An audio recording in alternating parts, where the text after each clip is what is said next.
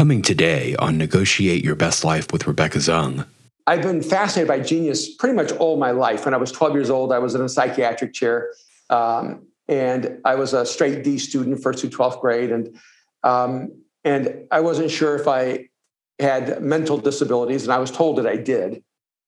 And so I, when I went through this psychiatric uh, journey, and I went through all this testing, and I, have taken probably every IQ test that was available to to um, to anyone at that time, and all the way through college, and just to come to a realization that while on paper and in class and in the structures that existed, I seemed to have a, a massive mental deficiency, and yet when I took these other tests, it seemed like I had some level of proficiency. And so I always wondered if there was genius inside of me, inside of others that was trapped or maybe unharnessed or or almost inaccessible because of of psychological emotional damage in our lives. So the big questions are these. How can we navigate and negotiate every situation in our lives, in our career, in our businesses, in our relationships, and even with ourselves for our own self worth? In other words, what if you could win every time and have no losers? Let's face it, we're not negotiating just to buy a car or for a pay raise. We are negotiating for living in every aspect of our lives. How can we do that powerfully, successfully, and victoriously? Those are the questions, and this podcast will give you the answers. My name is Rebecca Zung, and welcome to the time where you negotiate your best life. Welcome to another episode of Negotiate Your Best Life. I am so honored and thrilled to have Erwin McManus with me here today. He is uh, founder of Mosaic Church. Uh, I can't even go into all the different things that um, Pastor McManus is. He's a filmmaker, a fashion designer, and uh, iconoclast, entrepreneur uh, uh eh, eh, absolutely incredible. But today we're going to be talking about his newest book that's coming out. He is also one of my new friends. A- absolutely fascinating, fascinating guy. He's also has studied a lot about narcissism, and we're going to be talking about that today too. Welcome, welcome, welcome, Erwin. Thank you for being here with me today. Rebecca, thank you so much for having me. I'm so honored to uh, be in this conversation with you. Oh, my goodness. I'm so honored to have you here with me today. And wow, you have done so much in your life and you had such a rich and diverse background. First of all, I want to go back and talk about the fact that your last name didn't even start out being McManus. Let's talk no. about that. Oh, thank you so much. You start with uh, everything I'm not. yes, my, my name is an alias. I'm uh, I'm an immigrant from El Salvador. I was born in the capital, San Salvador. Spanish was my first language. I learned English when I came to the states. Uh, my mom um, was uh, married to a, a, man who was um, involved in what we called creative underground economies. He was running from a a bad um, business situation in Chicago, flew to Miami, needed a new identity, met my mom. A couple weeks later, they got married. And he took us to a police station, I guess, convinced the police that we'd been robbed. And suddenly I walked out with my last name, McManus. And so um, I'm not Irish. I, my first name was not Erwin when I was born. So I have a German first name, an Irish last name, and a Spanish middle name.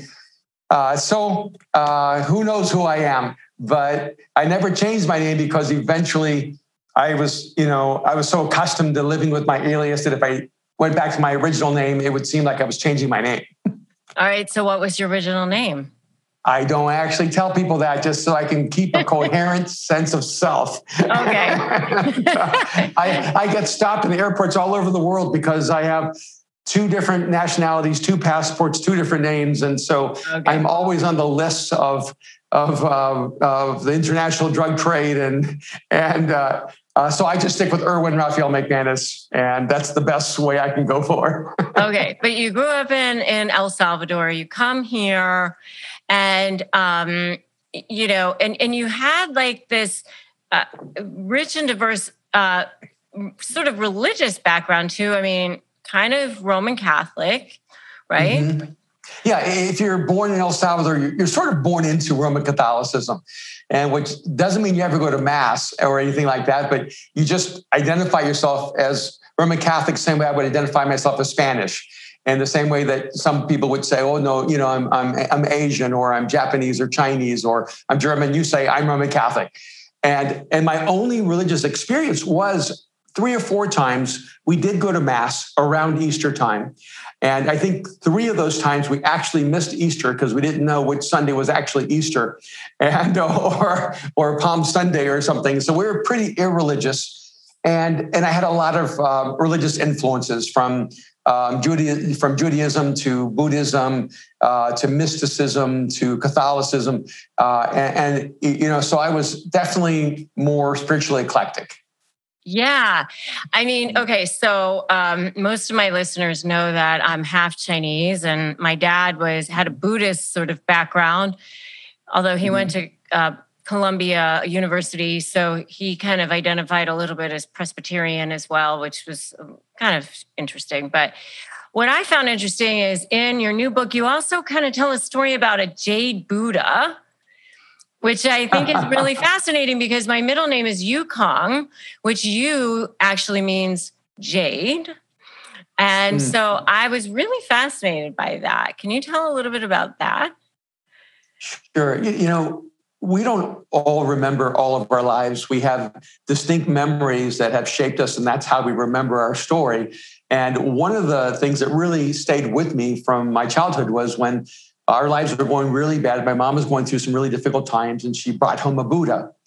And she brought home the Buddha, hoping that Buddha would give us good luck and and obviously we were we, we didn't understand the nuances of buddhism or anything like that but uh, we had that buddha in the house and we hoped for a season of our lives that somehow um, bringing buddha into our home and and giving homage to to buddha would would help us uh, live a better life or, or have some good luck and uh, things did not get better eventually my mom um, got upset and destroyed that buddha and decided that it wasn't going well for us but but what it did for me though, it opened up my mind when I was eight, you know, nine years old, to the reality of the different belief systems, there are different religions, that there are different um, understandings of of how life works and what's what what's real in both the material and spiritual world. Yeah. So you've you've got this new book out and it's called The Genius of Jesus. And you've been kind of mm-hmm. studying the genius of for a long mm-hmm. time, and it's the name of your podcast, The Genius of. Mm-hmm. And but yet, at, you and you became a pastor a long time ago. You started this church, Mosaic Church, a long time ago. But yet, this is the first time you've actually written a book about the genius of Jesus. It's true. It's the first time I've written a book about Jesus at all, and and, I think some of it is my background is more eclectic. Uh, you know, I, have lived and worked as a fashion designer, I've worked as a filmmaker, I've worked as a futurist for decades of my life. And uh, and being a pastor was not really, in my mind, my occupation. It was my passion. It was it was the expression of my own spirituality. It wasn't um, necessarily always my my um, in my mindset, my occupation or my career. And so I always uh, and because I, I, I'm here in LA, I'm in Hollywood. Um, it wasn't like uh, being in Hollywood was the kind of place where uh, you could you could start a church with with financing, and so I financed the church, and I worked in the business world all these years, and and but uh, but some of it for me was I, I never wanted to fit into the stereotypical space of a pastor. I wanted to make sure that that I expressed all the creative essence of who I am as a human being, and that I gave people a different example of what it means to be a spiritual human being, to be a follower of Jesus and, I've been fascinated by genius pretty much all my life. When I was 12 years old, I was in a psychiatric chair.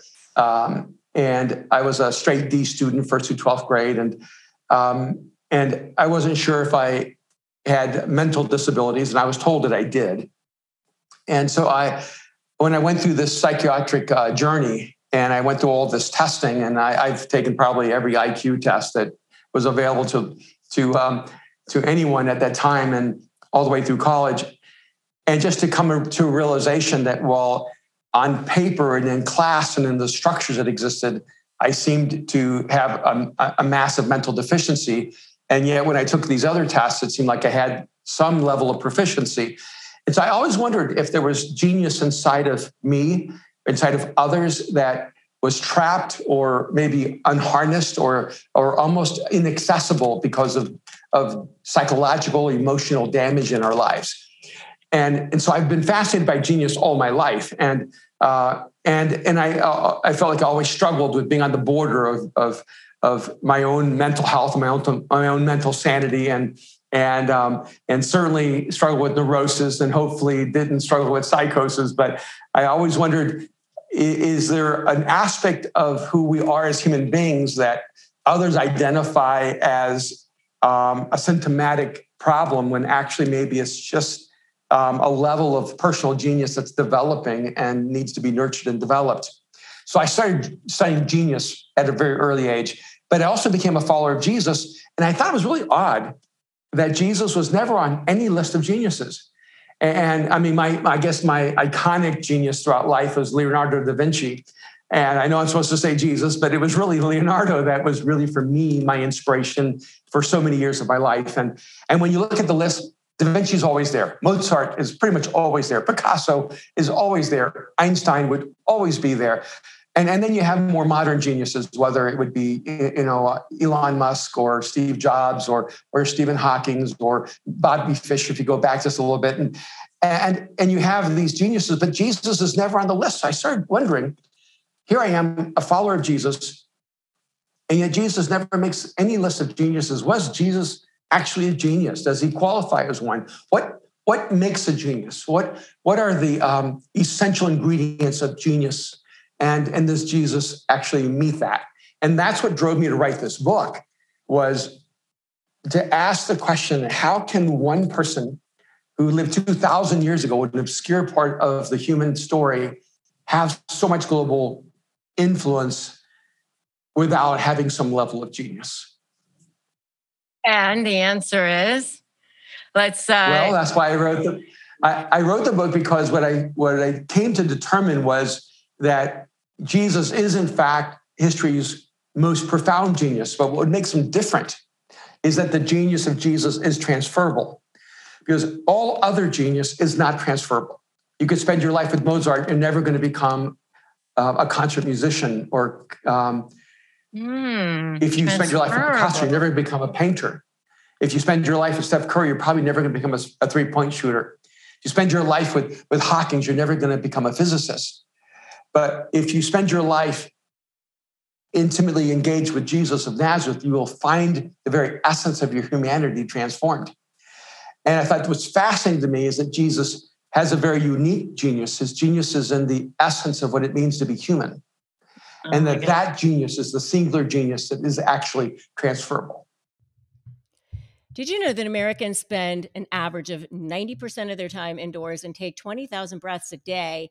But according to the EPA, it's two to five times more polluted than outdoor air, and in sometimes up to 100 times more polluted.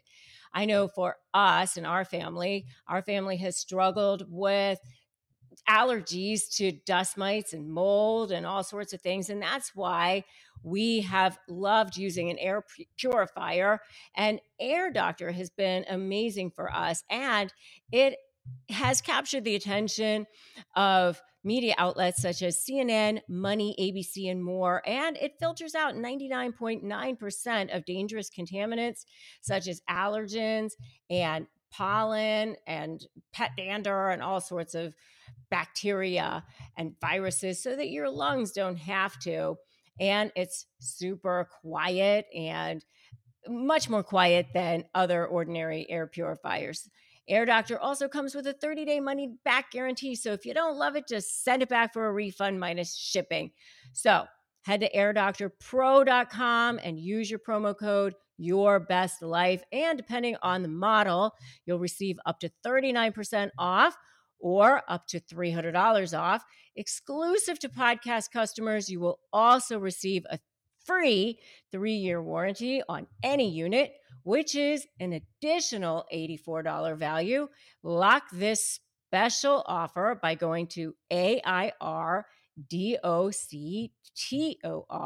pro.com and use the promo code Your Best Life.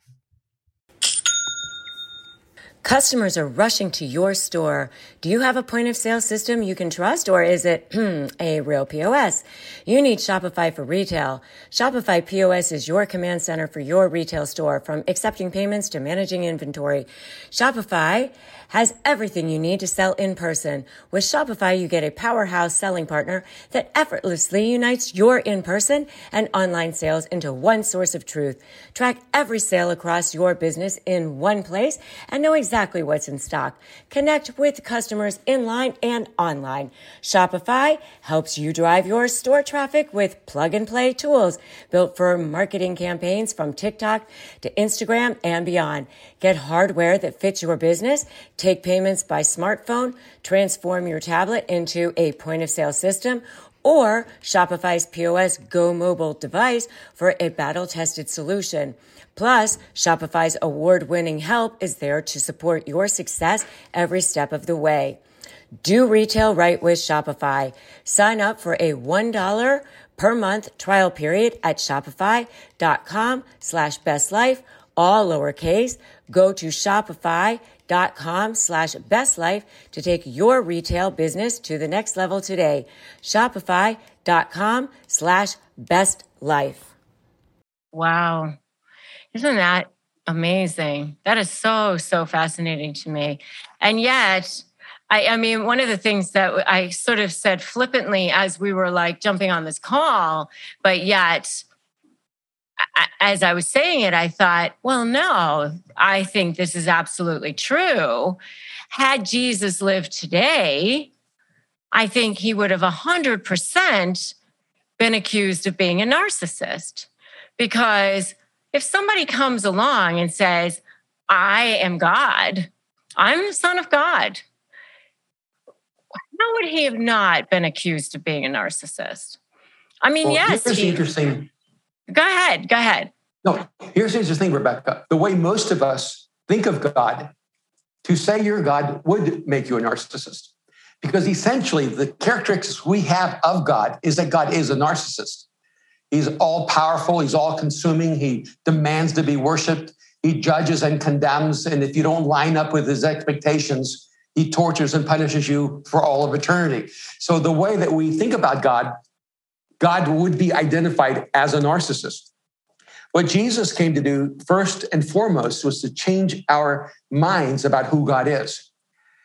Jesus was actually giving us a different picture of God that God is a servant, that God is humble, that God is compassionate, that God is lowly, that, that God is actually um, the most humble person you would ever ex- encounter and experience. So he comes in on a donkey, not on a white horse. He's born of a carpenter in a, in a manger, not in a palace of a king. He walks in, in poverty and doesn't live his life in, in, in, um, in opulence. He doesn't take a position of power. And so when Jesus talks about God, what was more born, difficult he's born of an was, unwed mother. Yeah, and so here you have uh, really the it's considered the bastard son of a, of a Jewish woman who's a slave to the Romans. Everything Jesus paints about God is actually something that's incredibly unattractive to us, because you know we in a sense we all want to be God when we think of God being all powerful and all knowing and all present. Do we really want to be like God if God is the greatest servant, if He's the most humble, if He's the most compassionate, if He's the most giving and caring? Yeah. And so if you have that definition of God and you then say, the Father and I are one, what you're actually saying is, God is a servant and I'm here to serve you. God is, is the God who's willing to wash your feet. So I'm going to put a towel around my waist. I'm going to wash your feet. So Jesus doesn't just invert his own declaration of his divinity, he inverts their entire understanding of who God is. Coming up, more on Negotiate Your Best Life with Rebecca Zung. When we say in the psychological field that a person has a God complex, it's always because they're a narcissist or a sociopath. When a person has a God complex, they think that they're the most, they're the center of the universe. They're the most important thing. They need to be worshipped. And uh, Jesus is transforming the whole mentality of a God complex. That what about if, if we said, oh, that person has a God complex? He has an he has a, an unexplainable need to serve other people. That, that, that, that man has a God complex. He just lives with abject humility. When it comes to the safety of a child in a divorce case involving alcohol abuse, there is no compromise. Take back power, strength, and truth from the narcissist in your life with documented proof of sobriety. SoberLink's alcohol monitoring system is the most convenient, reliable, and reasonable way for a parent to provide evidence that they are not drinking when a child's safety is at risk. SoberLink's real time alerts make it easy to negotiate with any party. Judges can rest assured that the child is safe. Attorneys get court admissible evidence of sobriety, and both parents have empowerment and peace of mind. Get an exclusive $50 off your device by emailing info at soberlink.com and mentioning Negotiate Your Best Life podcast. Are you struggling with how to negotiate and win? Maybe you're dealing with a personality that's particularly challenging, like a narcissist or other high conflict personality, and you're feeling powerless. Make sure to download my free Win My Negotiation cheat sheet at www.winmynegotiation.com. Take a listen to our archive, where you can listen to more episodes that show you the path to how to negotiate your best life. I think for me, the most important thing is is not always what someone has done necessarily, but what someone is committed to. And one of the things that I'm committed to is dignity and compassion for myself and and other human beings. And so, so the work that I do now, and um, and the way I've kind of selected my interactions inside of whether it's the music industry, whether it's inside of uh, personal development industry, whether it's the books, it's all centered around contributing into other people's lives uh, from my experience, right? From from my my journey um, that others would be able to to learn from my journey and be able to expand and, and get some insights on how they may be able to do life differently for themselves if they want to achieve something great in the world. And now we return to today's show.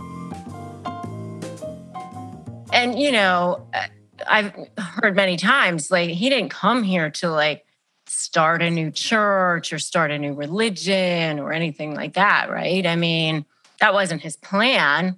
I mean, I, I, at least that that was my understanding. What, what, what is your understanding on that? Well, first of all, I want to uh, just add to this that when we, when we say in the psychological field that a person has a God complex, it's always because they're a narcissist or a sociopath when a person has a God complex, they think that they're the most, they're the center of the universe. They're the most important thing. They need to be worshipped. And uh, Jesus is transforming the whole mentality of a God complex. That what about if, if we said, oh, that person has a God complex. He has an he has a, an unexplainable need to serve other people. And that, that, that, that man has a God complex. He just lives with abject humility that woman has a God complex. She, she just always sacrifices for the good of others. Wouldn't it be great if we could change the entire narrative of a God complex? And and what? But but by the way, Jesus did actually say that he came to um, uh, to establish his church. So he was the one that came up with the idea of the church. And it's just that what we do is we take really good ideas and we redesign them for our own purposes. Because for Jesus, the church was human community. For Jesus, what the church was is a place where everyone belonged, where everyone was loved, where everyone was accepted, a place that could we could come together without judgment and condemnation, but with grace and compassion. And that kind of human movement is absolutely necessary. And that is the movement that has spread across the world over 2,000 years. And that's what drove me to write the book because I have these conversations with myself all the time, which I guess, you know, is why I, am not always uh, lonely when I'm by myself is because I'm I'm talking to myself and and I have this conversation with myself thinking, how weird it is that my entire life revolves around another person who lived 2,000 years ago named Jesus. I mean, it's kind of strange and, and almost bizarre realization. And, and, I, and I had this thought so, one of two things has happened. Either my life has been changed, because see, there's a lot of things I can't prove. People ask me about God and eternity and heaven and hell. Look, there's a lot of things that are out of my control. I can't prove them. But what I can't prove is that I've been changed. Like my life has genuinely been changed. I can tell you that that there are principles in my life that wouldn't be there if it wasn't for this this strange relationship I have with Jesus. I, I do actually desire to be a more caring and loving person. I do desire to be a person that reflects humility and grace. I, I do desire to be a person that makes the world a better place. I, I don't, don't even know why I desire that fully. Even when I'm alone with no one else, I still want to be the best version of myself.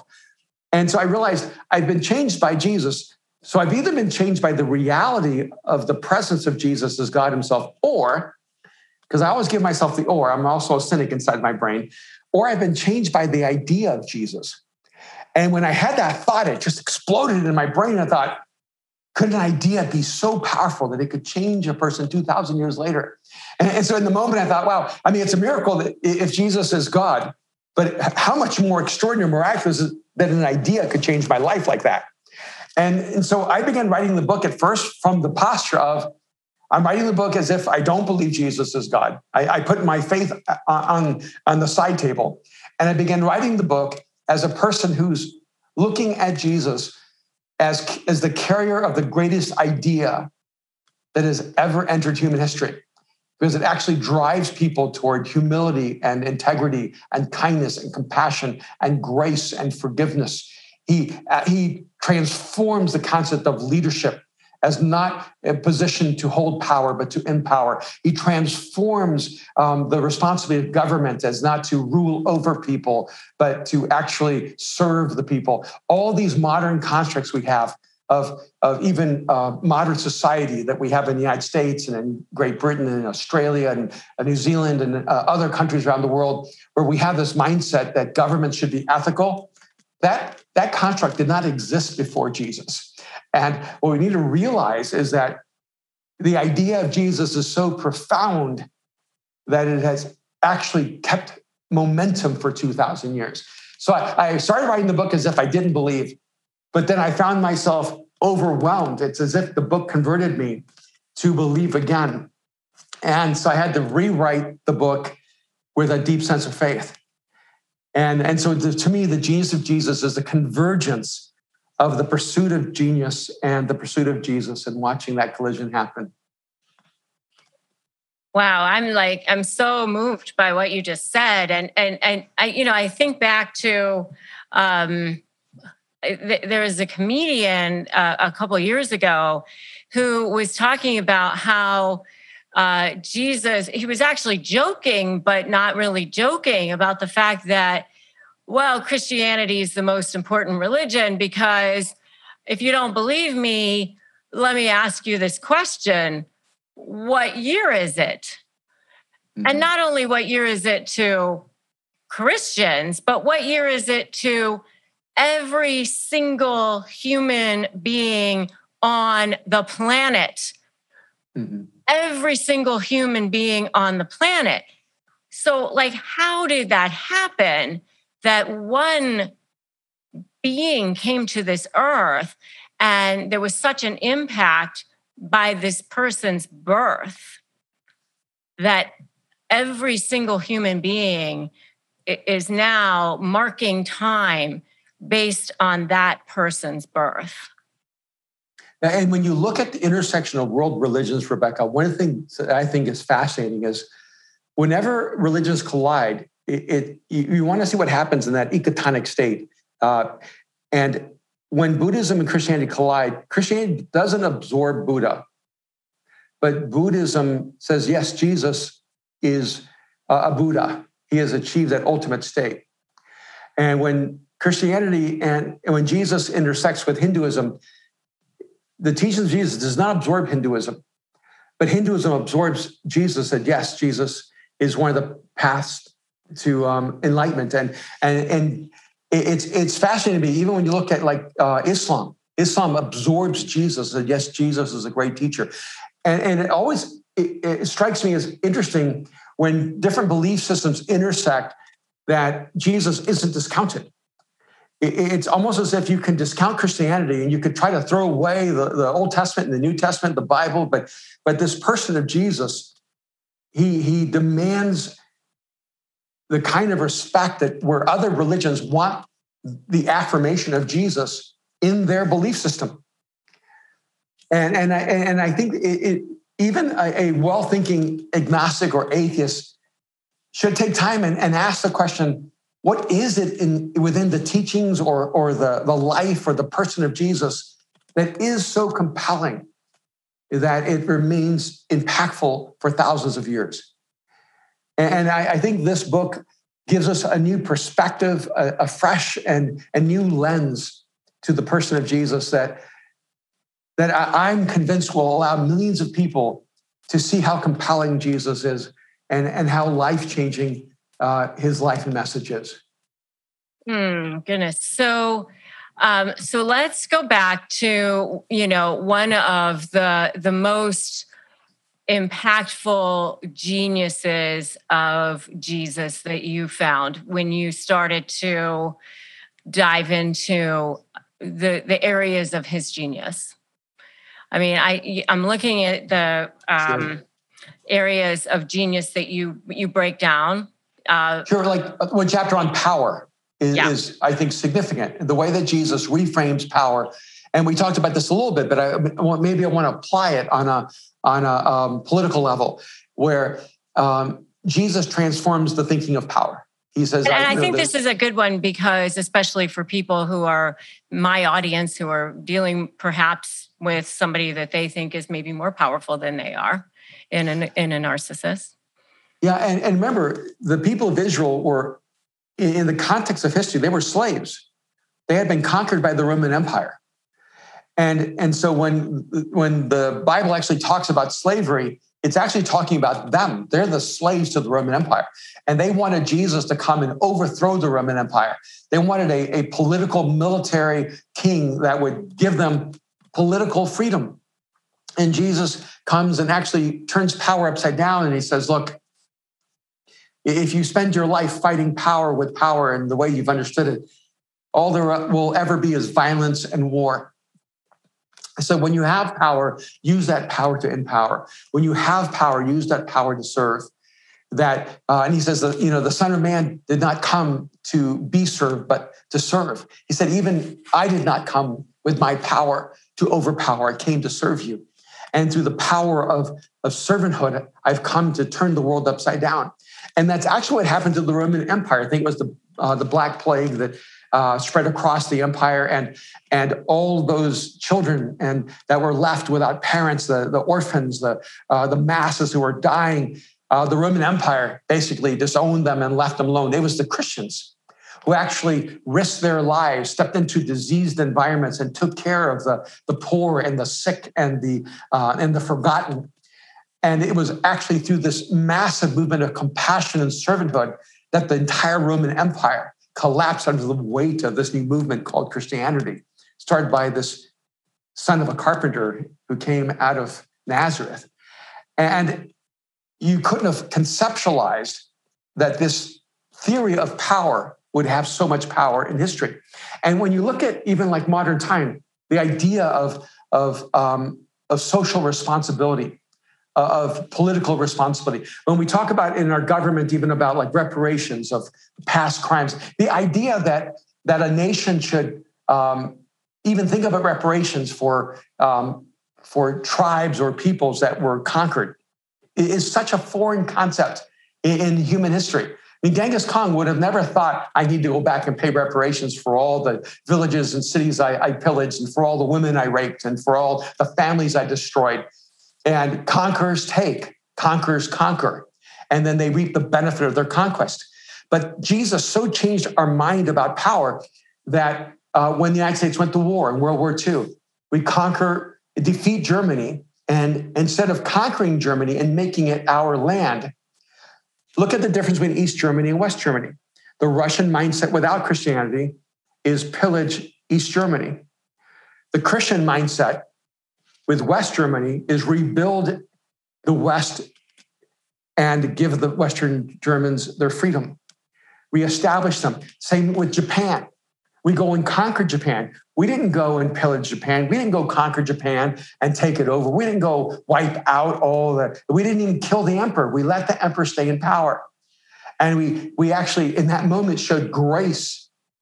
And the US government rebuilt Japan. And it shouldn't surprise us that Japan and Germany are two of the strongest economic powers in the world because being conquered by the United States was the best thing in that sense that could have happened to them uh, in terms of a long term historical view. I know that sounds insane, but that would not have happened without the genius of Jesus reconstructing the way we see the legitimate use of power. Mm. So, so fascinating. Well, um, the book is The Genius of Jesus, and I will be putting a link to it in the show notes and definitely grab it. Uh, it will absolutely blow your mind. And um, we will uh, also be um, putting it, uh, we, we will be doing a live as well for those of you who are listening to this uh, in real time uh, on when, when it goes live on the 13th of September. Uh, so make sure you check that out as well. Uh, follow uh, Pastor Erwin McManus on um, Instagram.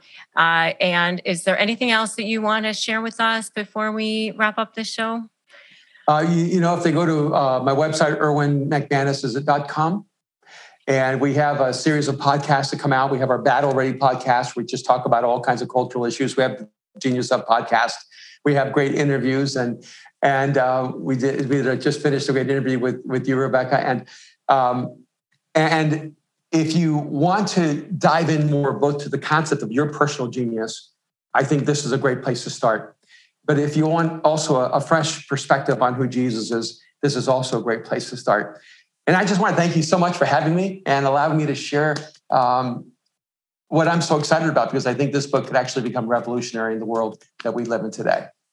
Yes. And we all, you all, everybody listening, you all have your own personal genius as well. So thank you, thank you, thank you, Erwin McManus absolutely go grab this book and go follow him and go listen to everything he has to say. He, he, you are a genius.